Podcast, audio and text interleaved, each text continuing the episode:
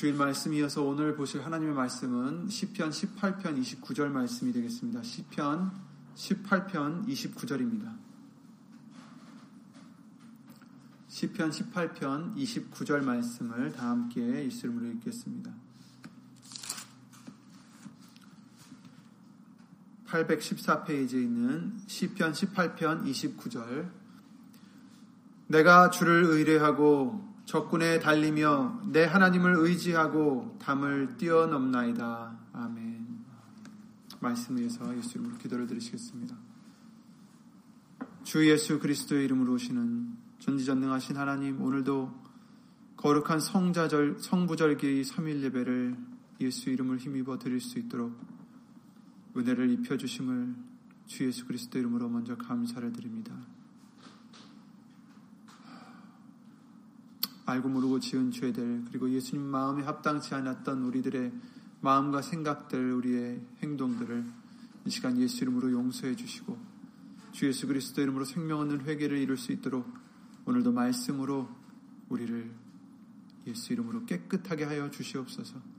여기는 우리뿐 아니라 함께하지 못한 믿음의 심령들 그리고 또 인터넷을 통해서 예수 이름의 영광을 위해서 살고자 또 예배를 드리는 심령들 위해 오늘 주실 예수님의 말씀의 은혜와 깨달음과 능력으로 예수 이름으로 함께하여 주시옵고 사람의 말 되지 않도록 또한 예수 이름으로 보내신 성령님께서 처음부터 마치는 시간까지 모든 것을 예수 이름으로 주관하여 주실 것도 간구를 드리며 이 모든 기도 주 예수 그리스도 이름으로 기도를 드리옵나이다. 아멘.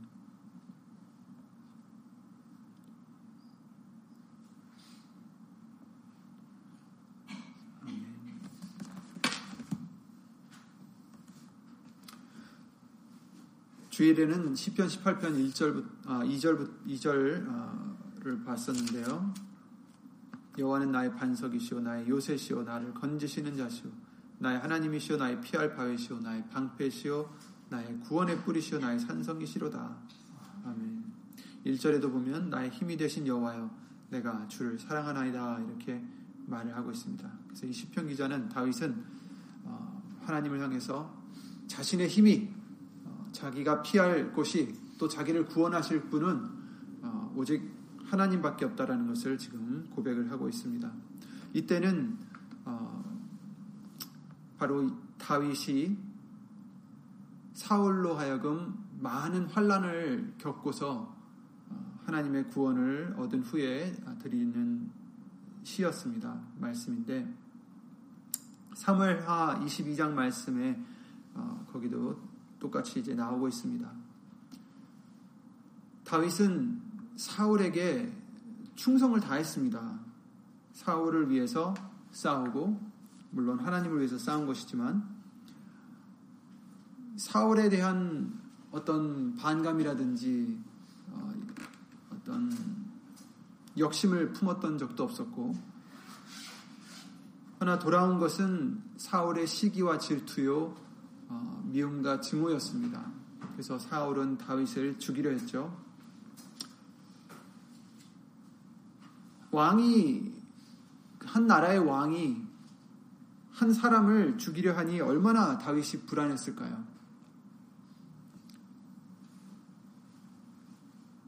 그의 모든 권력과 재력을 총동원해서 한 사람인 다윗을 죽이려고 찾아다니고 수없이도 노력을 했습니다. 그러니 다윗은 굉장히 두려웠을 것입니다. 시편 59편 3절 4절에 이런 말씀을 해 주십니다. 저희가 나의 생명을 해하려고 엎드려 기다리고 강한 자가 모여 나를 치료하오니 강한 자가 모여서 나를 치료하옵니다. 나의 생명을 해하려고 엎드려 기다리고 있습니다. 어디서 튀어나올지, 어디서 치려올지 모른다라는 거죠. 여호와여 이는 나의 범과를 인함이 아니요 나의 죄를 인함도 아니로소이다. 내가 잘못해서 내가 저에게 잘못을 해서 저 적들이 나를 치려오는 것이 아니다라는 거죠. 내가 허물이 없으나 저희가 달려와서 스스로 준비하오니 주여 나를 도우시기 위하여 깨사 감찰하소서 이렇게 말씀을 하고 있습니다. 하나님께 자기의 그 간절함을 지금 토로하고 있습니다. 자기는 잘못한 게 없는데 그에게 그는 나를 죽이려 합니다. 그러니 나를 도우시기 위해서 깨사 감찰하소서.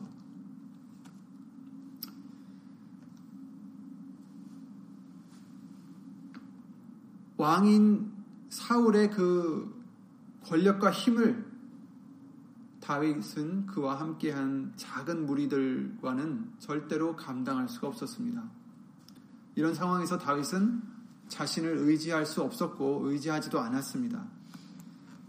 나의 힘이 되신 여호와예요.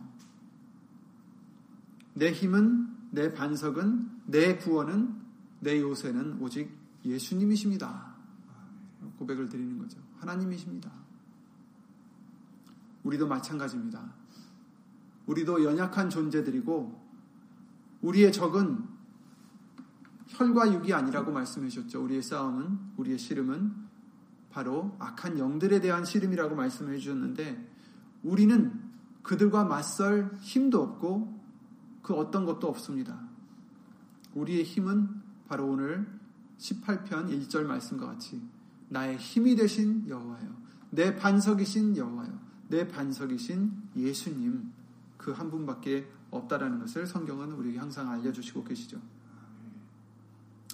고린도서 3장 5절에 우리가 무슨 일이든지 우리에게서 난 것 같이 생각하여 스스로 만족할 것이 아니니 우리의 만족은 오직 하나님께로서 났느니라. 아멘. 우리로 스스로 이룰 수 있는 게 없습니다.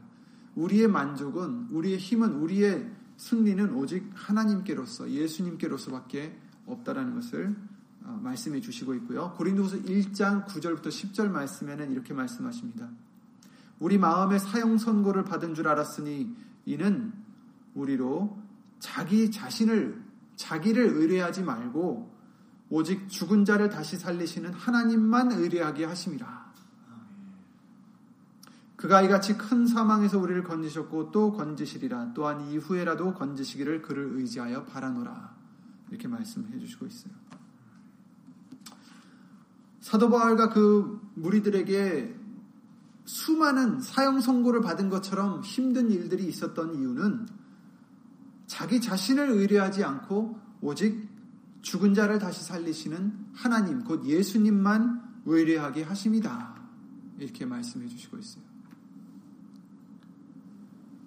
다윗에게 이러한 고난이 있었던 것도 또한 우리에게도 때로는 고난이 오는 것도 우리 자신이 할 수 없다라는 것을 깨닫게 해주시는 것이고 또 우리 자신이 할 수 없고 오직 예수님만 우리를 어, 건지실 수 있는 분이라는 것, 우리가 의지할 수 있는 분이라는 것을 알려주시기 위한 하나님의 또한 은혜라는, 것, 은혜라는 것을 우리는 알아야 되겠습니다.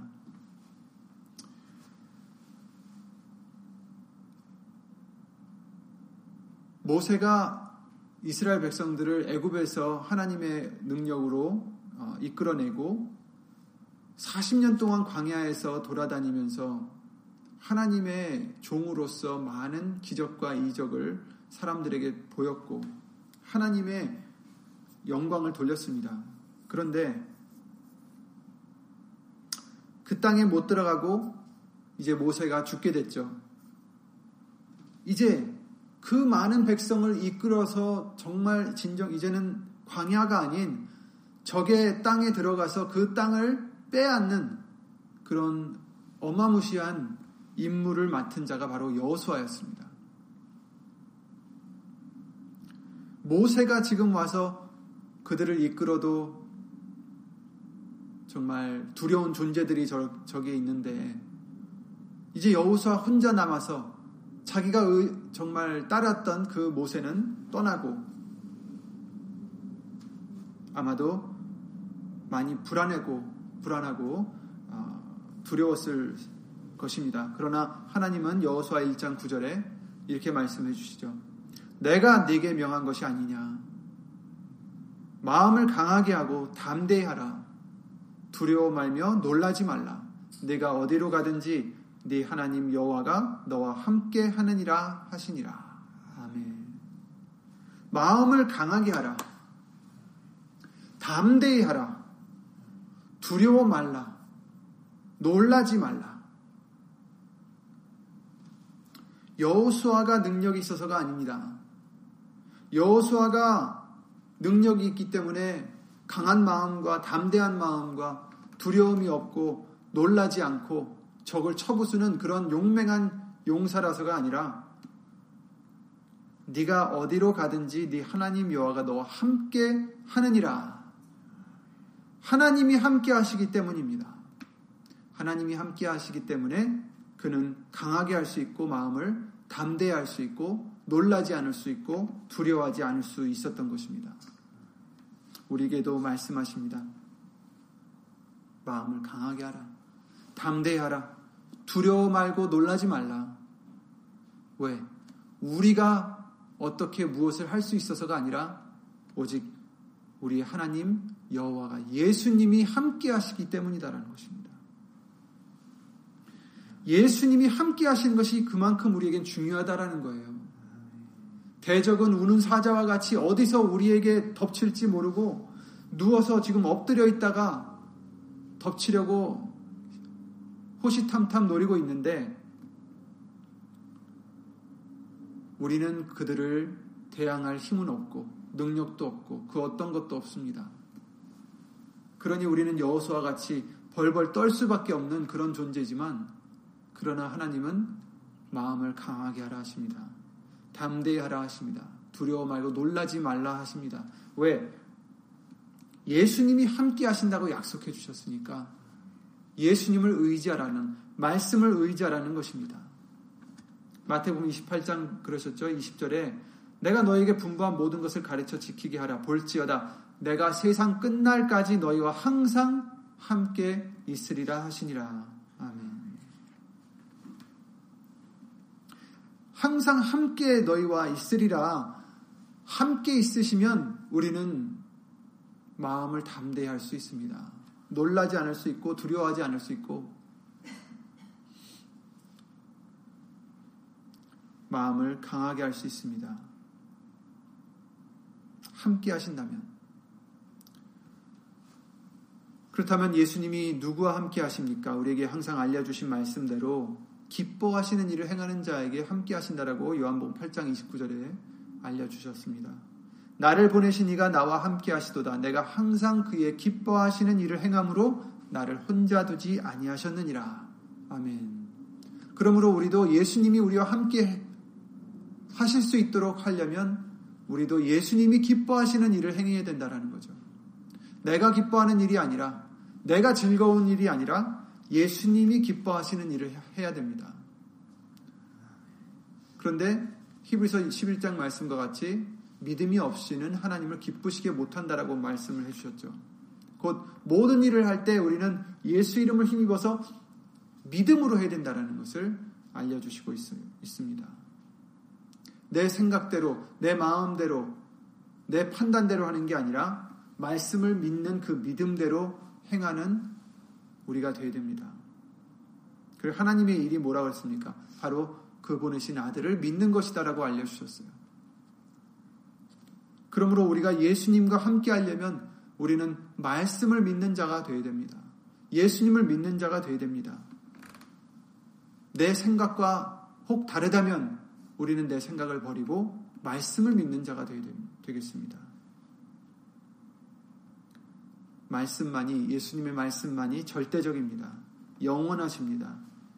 1.1핵도 변치 않는다라고 말씀해 주셨습니다. 그러므로 우리는 자기를 부인하고 예수님을 따라야 됩니다. 내 것을 버리고 예수님을 따라야 됩니다. 내 생각, 내 경험, 내 판단, 내 욕심, 이런 것들을 다 버리고 말씀을 믿고 예수님을 따라야 된다는 것을 알려주십니다. 그런 자를 기뻐하십니다. 또 어떤 사람과 함께 하십니까?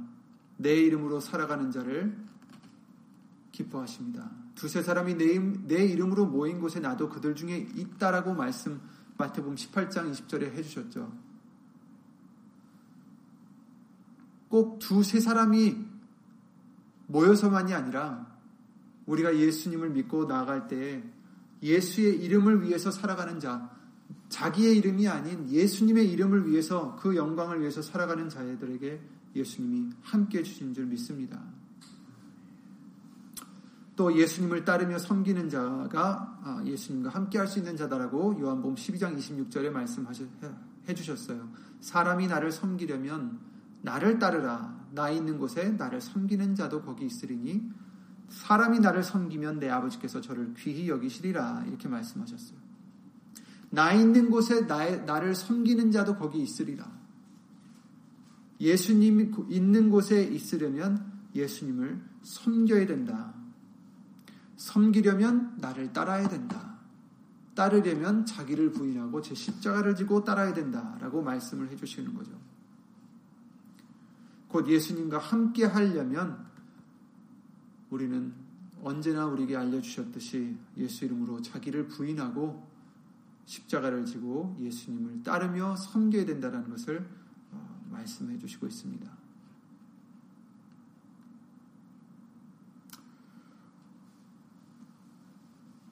섬기는 것이 다른 섬기는 것은 다른 것이 아닙니다. 말씀을 예수 이름으로 행하는 것입니다. 또 예수님과 함께 할 수 있는 자가 누굽니까?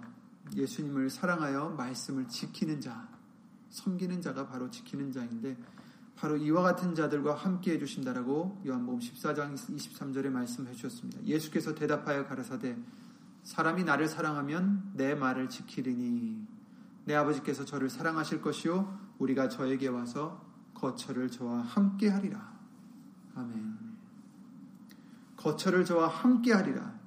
우리가 성삼위일체 하나님이 거처를 저와 함께 하리라. 누구에게? 바로 예수님을 사랑하고 그 말씀을 지키는 자들에게 함께 해 주신다라고 말씀해 주십니다. 이와 같이 이런 자가 우리가 되어야 예수님이 함께 해주시고 결국 여호수아에게 힘을 주셨던 것처럼 내가 너와 함께하니 너는 담대할 수 있다. 내가 너와 함께하니 너는 두려워 말라. 놀라지 말라. 담대하라. 이렇게 말씀해 주시고 있는 것입니다. 자기를 의지하는 게 아닙니다. 자기를 의지할 수가 없습니다. 우리로 자기를 의뢰하지 말고 오직 죽은 자를 다시 살리시는 하나님만 의뢰하게 하려 합니다. 또 다른 사람도 의지할 수 없습니다. 다른 나라도 의지할 수가 없습니다. 애굽으로 달려가는 자, 애굽을 의지하는 자는 망할 것이다라고 많은 말씀을 통해서 알려주셨고 또 시편 146편 3절 5절에 방백들을 의지하지 말며 도, 도울 힘이 없는 인생도 의지하지 말지니 그 호흡이 끊어지면 흙으로 돌아가서 당일에 그 도모가 소멸하리로다. 야곱의 하나님으로 자기 도움을 삼으며 여호와 자기 하나님에게 그 소망을 두는 자는 복이 있도다. 이렇게 말씀해 주셨습니다. 아멘.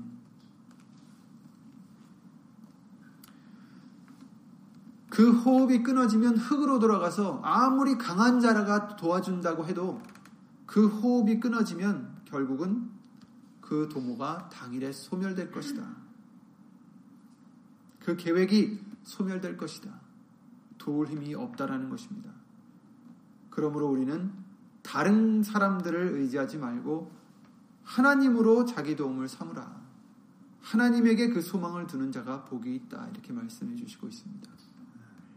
예레미야 17장 5절에도 이렇게 말씀하셨죠. 나 여호와가 이같이 말하노라. 무릇 사람을 믿으며 혈육으로 그 권력을 삼고 마음이 여호와에게서 떠난 그 사람은 저주를 받을 것이라. 그는 사막의 떨기나무 같아서 좋은 일에 오는 것을 보지 못하고 광야 간조한 곳 건건한 땅 사람이 거하지 않는 땅에 거하리라. 그러나 무릇 여호와를 의지하며 여호와를 의뢰하는 그 사람은 복을 받을 것이라. 그는 물가에 심기운 나무가 그 뿌리를 강변에 뻗치고 더위가 올, 지라도 두려워 아니하며 그 입이 청청하여 청청하며 가무는 해에도 걱정이 없고 결실이 그치지 아니함 같으리라. 아멘. 즉, 그 어떤 상황이 와도 하나님을 의지하고 의뢰하는 자에게는 그 결실이 그치지 아니할 것이다. 아무리 어려운 일이 와도 그 결실이 예수 이름으로 열매를 맺게 해주실 것이다라는 것입니다. 다윗은 이미 이런 모습을 우리에게 본으로 보여줬습니다. 다윗이 소년이었을 때 골리앗을 만나게 됐죠. 골리앗은 엄청 큰 거인이어서 아무도 그에게 맞서 나서는 사람이 없었습니다. 그런데 생각해 보면 이스라엘의 정장이 모자랐겠습니까? 용맹스러운 전사가 없었을까요? 물론 있었죠. 그럼에도 불구하고 이 골리앗은 너무도 크고 무서운 적이어서 아무도 하나님을 욕되게 하며 이스라엘을 욕하는데도 불구하고 아무도 맞서 나서지 못했습니다. 우리의 힘으로는 절대 극복할 수 없는 그런 문제들, 영적 싸움들. 그런데 그 전장에 다윗보다 여리고 연약한 소년이 있었는지는 모르겠지만 다윗은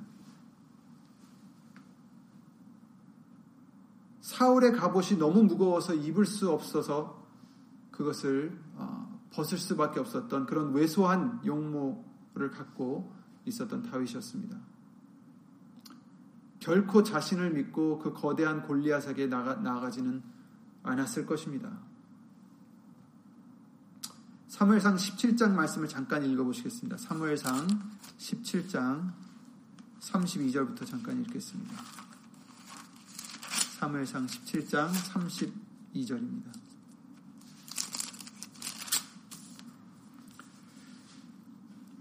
다윗이 사울에게 고하되 그를 인하여 사람이 낙담하지 말 것이라 주의 종이 가서 저 블레셋 사람과 싸우리이다. 사울에게 그러죠 왕에게 그를 인하여 사람이 낙담하지 말아야 될 것입니다. 제가 가서 싸우겠습니다. 사울이 다윗에게 이르되 네가 가서 저 블레셋 사람과 싸우기에 능치 못하리니 너는 소년이요 그는 어려서부터 용사임이니라. 사울이 봐도 사실 사울도 굉장히 용맹스러운 자였고 굉장히 어, 헌칠한 사람, 체격이 좋은 사람이었다라는 것을 성경을 통해서 볼 수가 있습니다. 그 외에도 많은 그런 용사가 있었겠지만 사울이 봐도 이 다윗은 그 사람과 싸우기에는 턱없이 부족한 소년이다라는 것을 지금 여기서 얘기하고 있죠. 34절에 보면 다윗이 사울에게 고하되 주의 종이 아비의 양을 지킬 때에 사자나 곰이 와서 양떼에서 새끼를 움키면 내가 따라가서 그것을 치고 그 입에서 새끼를 건져내었고 그것이 일어나 나를 해하고자 하면 내가 그 수염을 잡고 그것을 쳐 죽였었나이다. 주의 종이 사자와 곰도 쳤은즉 사시는 하나님의 군대를 모욕한 이 할례 없는 블레셋 사람이리까 그가 그 짐승의 하나와 같이 되리이다. 아멘. 여기서 보면 다윗이 자기의 힘을 믿고 하는 것처럼 들릴 수 있겠지만 37절을 보시겠습니다. 또 가로되 여호와께서 나를 사자의 발톱과 곰의 발톱에서 건져내셨은즉 나를 이 블레셋 사람의 손에서도 건져내시리이다. 사울이 다윗에게 이르되 가라 여호와께서 너와 함께 계시기를 원하노라. 아멘. 그러니 다윗은 사실 처음부터 자기의 힘을 믿고 이렇게 말한 것들이 아니었어요. 사실 다윗이 이렇게 누가 보면 설친다고 할 때 그 형이 보고 굉장히 화를 냈죠. 28절에 보면 장형 엘리압이 다윗의 사람들에게 하는 말을 들은지라 그가 다윗에게 노를 발하여 가로되 네가 어찌하여 이리로 내려왔느냐? 들에 있는 몇 양을 네게 맡겼느냐? 나는 네 교만과 네 마음의 완악함을 아노니 네가 전쟁을 구경하러 왔도다.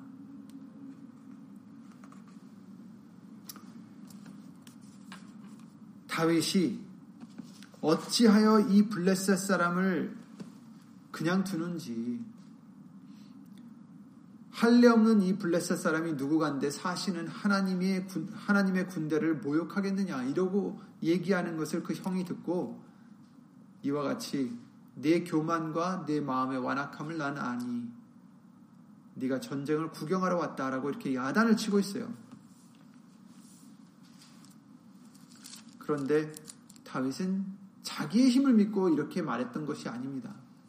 37절 말씀과 같이 여호와께서 나를 사자와 사자의 발톱과 곰의 발톱에서 건져내셨은즉 이 블레셋 사람의 손에서도 여호와께서 건져내시리다. 이 말이죠. 그래서 3월상 17장 45절에 다윗이 블레셋 사람에게 이르되 그 골리앗에게 이르되 너는 칼과 창과 단창으로 내게 오거니와 나는 만군의 여호와의 이름 곧 내가 모욕하는 이스라엘 군대 하나님의 이름으로 내게 가노라 아멘. 다윗은 자신을 의지할 만큼 미련하지 않았습니다. 그런데 자기의 목숨까지 걸고도 하나님이 자기를 구원해 주실 것이라는 것을 믿고 나갔습니다. 하나님이 함께 하셨기 때문에 다윗은 승리할 수가 있었던 거죠. 우리도 그 어떤 골리앗을 만난다 해도 예수 이름의 영광 돌리고자 하는 그 중심만 우리가 지킨다면 내 이름으로 두셋이 모인 곳에 함께 하신다는 그 예수님의 약속의 말씀이 예수님의 그 이름이 우리를 지켜주시고 승리를 주실 것입니다. 다윗과 같이 하나님의 이름을 모욕하는 이, 이, 이 자를 놔둘 수 없다. 이제 우리도 예수의 이름을 위해서 싸울 수 있는 자가 되어야 되겠습니다. 자기의 이름을 위해서 우리는 충분히 많이 싸워왔습니다. 내 자신을 변명하고 내 자신을 지키기 위해서 열심히 싸워왔습니다. 그러나 이제는 우리는 죽어지고 자신을 부인하고 오직 하나님의 이름, 예수의 이름을 위해서 싸우며 나갈 수 있는 우리가 되겠습니다. 그럴 때 예수님이 함께 해주시고 승리를 주시는 줄 믿습니다. 그 적이, 그 문제들이 골리앗과 같다 하더라도 우리는 예수 이름으로 이길 수가 있다는 것을 다윗을 통해서 보여주신 것입니다. 오늘 본문의 말씀이 바로 의지해야 될 그 대상을 알려주시고 계시고 또 의지했을 때 어떤 결과가 있는지도 지금 알려주시고 계십니다. 내가 주를 의뢰하고 적군에 달리며 내 하나님을 의지하고 담을 뛰어넘나이다. 아멘. 못 넘을 담을 우리는 예수님을 의지해서만 뛰어넘을 수 있다라는 것을 말씀해 주시고 있고 여기서 적군에 달린다라는 것은 적군을 쳐 부순다라는 말씀과 같습니다. 내가 예수님을 의뢰하고 적군을 쳐 부술 수 있다라는 것입니다.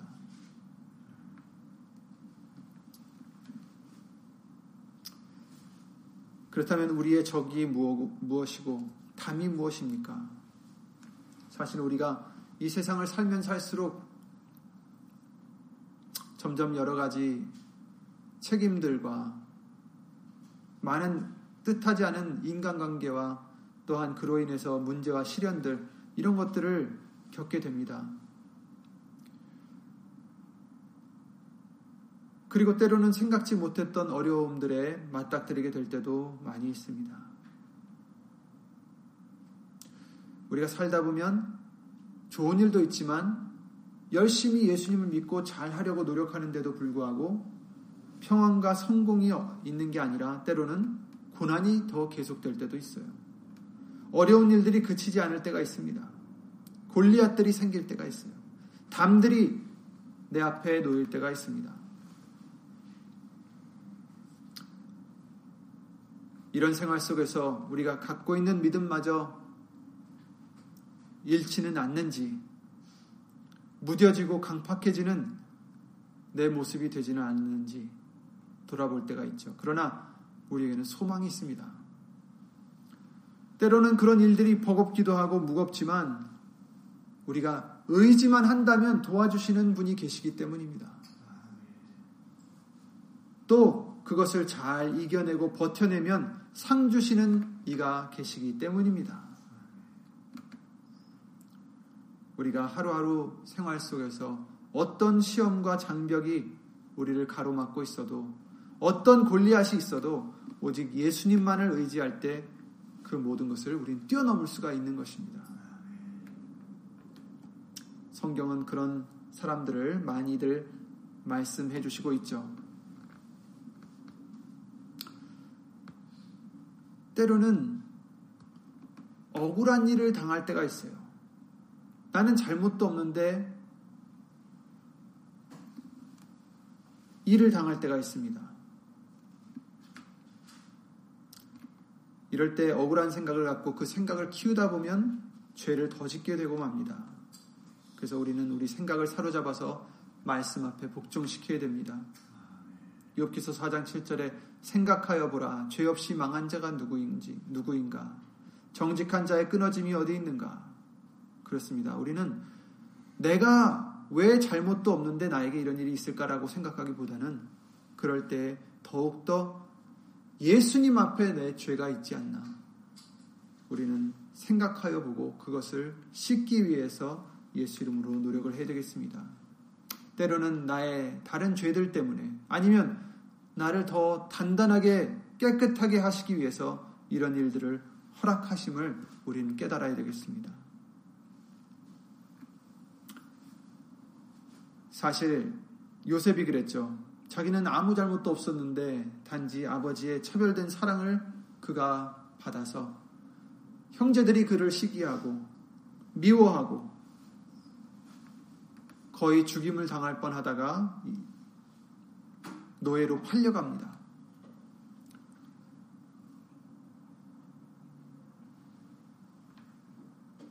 그런데 요셉은 성경에는 적어도 원망이 없었어요. 그 힘든 상황 속에서 하나님을 믿고 하나님만 의지하고 나아갔던 요셉이었습니다.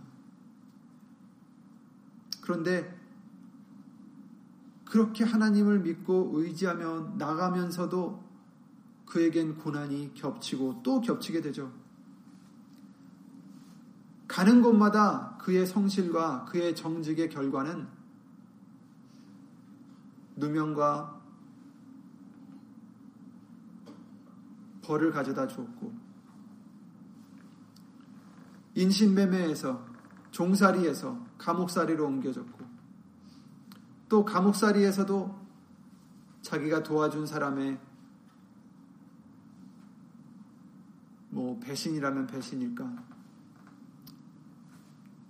보답도 얻지 못하고 2년이란 시간을 더 보내게 됩니다.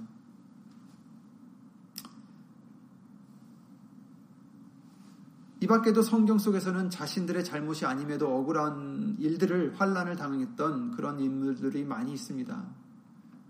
지금 읽었던 그 다윗도 하나님의 이름을 의지해서 골리앗을 물리쳤음에도 불구하고 그 후로부터 어떤 고난이 그에게 찾아옵니까? 기뻐하고 좋아해 줄 그 사울 왕은 오히려 그를 죽이려고 계속 쫓아다닙니다. 또 엘리야는 어땠습니까? 850명의 우상의 선지자들을 물리치고 여호와 하나님의 그 사심을 당당히 외쳤던 그가 오히려 자기의 목숨을 위협당하고 로뎀나무 그늘에서 외로에 앉아서 하나님께 기도하기를 죽여달라 합니다. 자기를. 다니엘은 또 어땠습니까? 하나님을 부인하지 않고 하나님께 하루 세 번씩 변함없이 기도하고 섬긴 대가로 그는 사자굴에 던져지게 됩니다. 그러나 이 사람들의 삶이 이것으로 끝났다면 우리에게도 소망이 없었겠죠. 더 이들의 모습을 우리가 살필 필요도 없고요. 하지만 이들의 환란에는 끝이 있었습니다. 그들의 고난에는 상급이 있었습니다. 고린도전서 15장 58절 말씀과 같이 그러므로 내 사랑하는 형제들아 견고하며 흔들리지 말며 항상 주의 일에 더욱 힘쓰는 자들이 되라. 이는 너희 수고가 주 안에서 헛되지 않은 줄을 알미니라. 이렇게 말씀하셨어요. 헛되지 않다.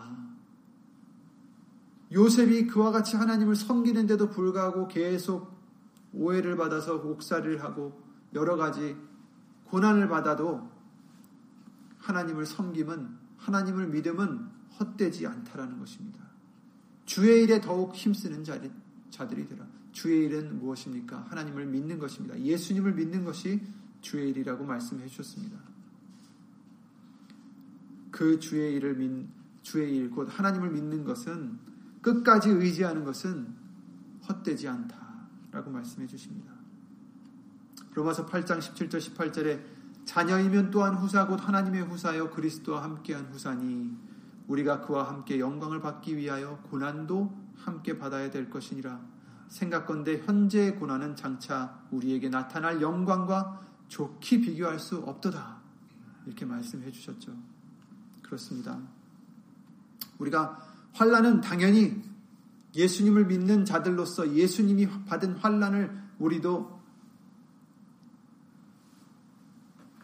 함께 받아야 된다는 것을 고난도 함께 받아야 된다는 것은 어, 현실입니다. 그러나 현재 고난은 장차 우리에게 올 영광과는 비교할 수 없다라 이렇게 말씀하십니다. 우리는 앞에 있는 영광을 바라보고 나아가라는 말씀입니다. 하나님이 정하신 날에 이 사람들에게는 그들이 겪은 고난에 비교할 수 없는 영광과 상급이 왔습니다. 요셉도 그랬죠. 요셉을 보면 그는 끝까지 하나님만을 섬겼습니다. 여호와께서 요셉과 함께 하심으로 그가 형통한 자가 되어 그 주인 애굽 사람의 집에 있었다라고 창세기 39장에 2절에 말씀해 주시고 있습니다. 사실 하나님을 이같이 섬기는데도 계속해서 이렇게 오해와 어려움과 고생을 당하게 되면 그 하나님에 대한 믿음이 흔들릴 만도 한데 요셉은 흔들리지 않았어요. 창세기 40장 8절에 해석은 하나님께 있지 아니하니까 이렇게 얘기하죠. 형제들이 왔을 때에도 형제들에게 미우, 미움과 그 형제들에게 복수를 하려 했던 것이 아니라 하나님이 이렇게 하신 것입니다. 하나님께 영광을 돌렸습니다. 요셉의 환란과 고난이 헛되지 않았던 이유는 요셉은 그렇게 애매하게 당하는 환란과 고난 속에서도 오직 하나님만을 의지하고 의탁하였기 때문에 그에게 오는 적군을 달릴 수 있었고 쳐부술 수 있었고 계속 나타나는 담들을 뛰어넘을 수가 있었던 것입니다.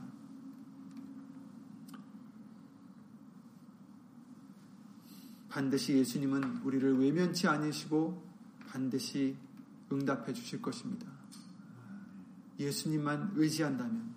그러나 그 응답이 있기 전에는 때로는 인내도 필요하다라고 우리에게 말씀해 주셨어요.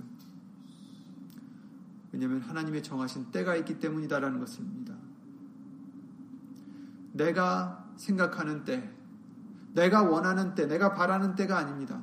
하나님의 때가 있습니다. 히브리서 10장 36절에 그러셨죠.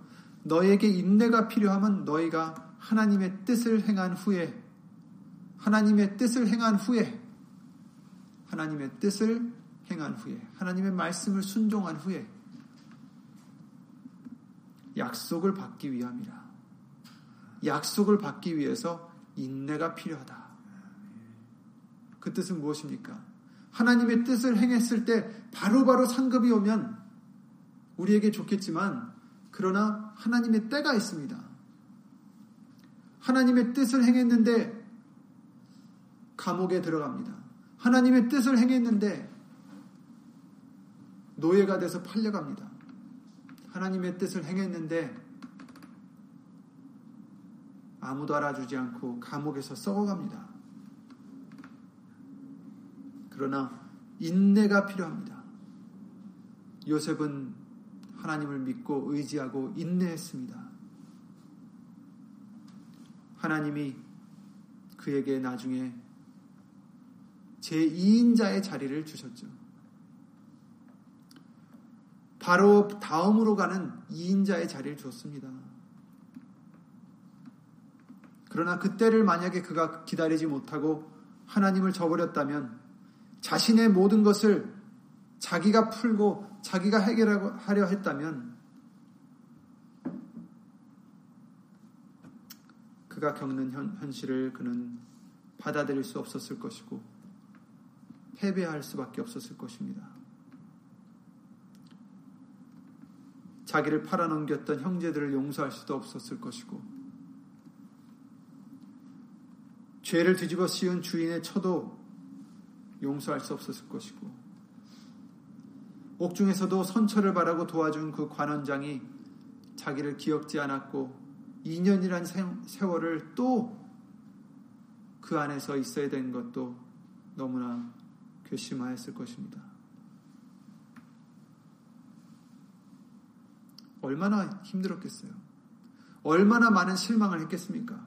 그러나 그는 사람에게 의지한 게 아니라 하나님만을 의지했기 때문에 그는 인내할 수 있었던 것입니다. 우리도 사실 한두 사람의 상처에도 만신창이가 되는 우리인데 만나는 사람마다 배신을 당하고 오욕을 당하는 그런 요셉은 어떠했을까 우리가 생각해 볼 수 있겠죠.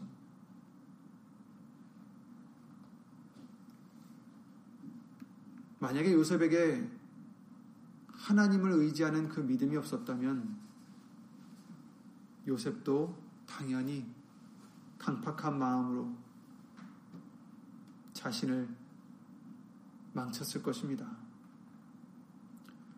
여기서 우리도 요셉과 같은 상황에 처해 있었다면 우리 마음은 어땠을까? 우리 마음가짐은 어땠을까? 생각해 보시기 바랍니다. 인내하라고 했다고 해서 그저 그냥 속으로만 참자 인내해야지 하면서 미운 마음은 그대로 갖고 있는 그런 우리가 돼서도 안 됩니다. 애매히 고난을 받아도 요셉과 같이 예수님을 생각하고 의지하는 그 마음으로 믿는 마음으로 그 담을 넘어야 됩니다. 베드로전서 2장 19절에 그러셨죠.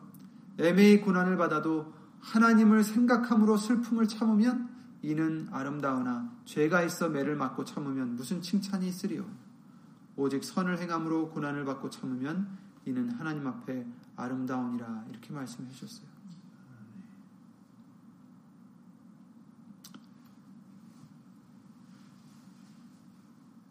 애매히 받는 고난이 끝이라면 소망이 없겠죠. 그러나 예수님은 모든 의뢰하는 것들을 버리고 예수님만 의지하고 예수님만 쫓으면 반드시 얻는 것이 있다라고 약속해 주셨어요. 제자들이 그러죠. 우리가 모든 것을 버리고 주를 따라 쫓아 싸우니 그런즉 우리가 무엇을 얻으리까? 예수께서 진실로 일러 주십니다. 세상이 새롭게 되어 인자가 자기 영광의 보좌에 앉을 때에 나를 쫓는 너희도 열두 보좌에 앉아 이스라엘 열두 지파를 심판하리라. 또 내 이름을 위하여 집이나 형제나 자매나 부모나 자식이나 전투를 벌인 자마다 여러 배를 받고 또 영생을 상속하리라. 아멘. 여러분, 우리가 모든 것을 버리고 예수님을 쫓고 예수님을 의지할 때 우리가 무엇을 얻으리까? 인자가 자기 영광의 보좌에 앉을 때 우리가 얻는 것은 어디 있습니까? 여기 있는 게 아닙니다, 여러분. 예수님이 오셔서 자기 영광의 보좌에 앉을 때에 여러 배를 받고 영생을 상속하게 해주실 것입니다. 그러니 여러분 이 땅에서 계속해서 요, 요셉과 같이 왜 말씀을 순종하는데 상이 오는 게 아니라 또 고난이 올까? 또 담이 생겼을까? 또 골리앗이 올까? 하고 그 믿음을 잃어버리는 우리가 아니라 끝까지 예수님만을 의지하는 저와 여러분들이 되시기 바랍니다. 왜냐하면 우리가 바라보는 상은 이 땅에 있는 게 아닙니다. 예수님이 오실 때 그 영광의 보좌에 앉을 때에 우리에게 그 상급이 있을 것입니다. 물론 이 땅에서도 상급을 주실 때가 있어요. 그거는 보너스죠. 그러나 우리가 바라는 것, 우리가 지금 고대하고 우리의 눈을 고정시켜야 되는 것은 바로 예수님이 오실 그때입니다. 천국에서입니다. 여기가 아닙니다, 여러분. 예수님 말씀을 의지하시고 끝까지 흔들리지 마시고 우리의 수고가 헛되지 않은 줄을 기억하셔서 예수님만 의지하는 저와 여러분들이 되시기 바랍니다. 혹은 병거 혹은 말을 의지하나 우리는 여호와 우리 하나님의 이름을 자랑하리로다. 아멘. 자기를 의지하지 않고 남도 의지하지 않고 병거나 말을 의지하지 않고 우리는 예수의 이름만을 자랑하는 예수님의 약속만을 의지하는 그런 믿음의 저와 여러분들이 되셔서 환란 날에 예수님만이 산성이시다라고 나옴의 1장 6절 7절에도 말씀해 주셨어요. 그는 자기에게 의리하는 자들을 아시느니라. 아멘. 하나님은 자기를 의뢰하는 자들을 아신다라고 말씀하셨어요. 예수님이 알아주십니다. 예수님만을 의지하는 저와 여러분들이 되셔서 항상 알아주시고 함께 해주시고 우리에게 힘이 되주시는 반석이 되주시는 요새가 되주시는 예수님만을 주 예수 그리스도 이름으로 영광을 돌리며 찬양하는 저와 여러분들이 되시기 바랍니다. 예수 이름으로 기도드리고 주기도를 마치겠습니다.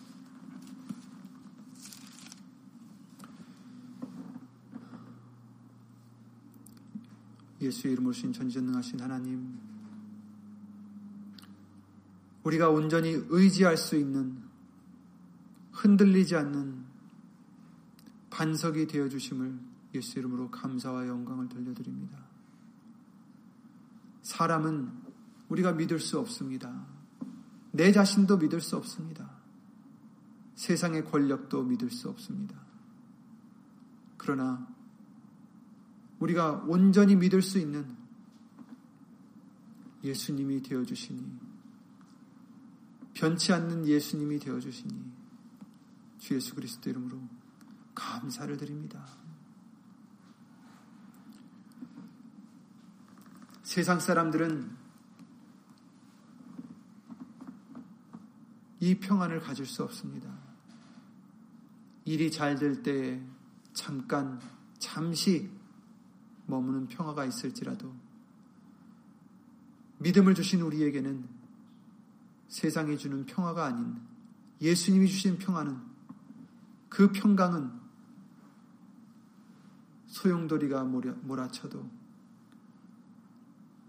담들이 우리 앞에 있다 할지라도 골리앗이 있다 할지라도 변치 않으시는 흔들리지 않는 반석이 되신 예수님이 말씀이 우리에게 있사오니 주 예수 그리스도 이름으로 그 말씀 의지하여 온전히 승리할 수 있게 해주심을 예수 이름으로 감사를 드립니다. 예수님, 예수님 오시는 그날까지도 이제는 이 땅에 있는 것을 바라보지 않고 오직 위의 것을 바라보고 위의 것을 찾고 예수님만을 바라보고 예수님만을 기다리고 찾는 우리의 믿음이 되게 해주셔서 예수님만을 의지하여 적을 달리고 담을 뛰어넘는 우리가 될 수 있도록 항상 예수 이름으로 믿음의 믿음을 더하여 주시옵소서. 여기는 우리뿐 아니라 함께하지 못한 믿음의 심령들과 인터넷을 통해서 예수의 이름을 의지하여 살고자 하는 심령들 위해 하나님의 크신 사랑과 예수님의 은혜와 예수 이름을 신 성령 하나님의 도우심과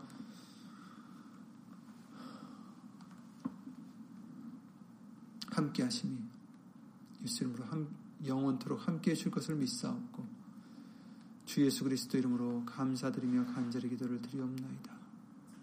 아멘. 하늘에 계신 우리 아버지여 이름이 거룩히 여김을 받으시오며 나라의 마옵시며 뜻이 하늘에서 이룬 것 같이 땅에서도 이루어지이다. 오늘날 우리에게 일용할 양식을 주옵시고 우리가 우리에게 죄진 자를 사하여 준것 같이 우리 죄를 사하여 주옵시고 우리를 시험에 들게 하지 마옵시고 다만 악에서 구하옵소서 나라와 권세와 영광이 아버지께 영원히 있사옵나이다. 아멘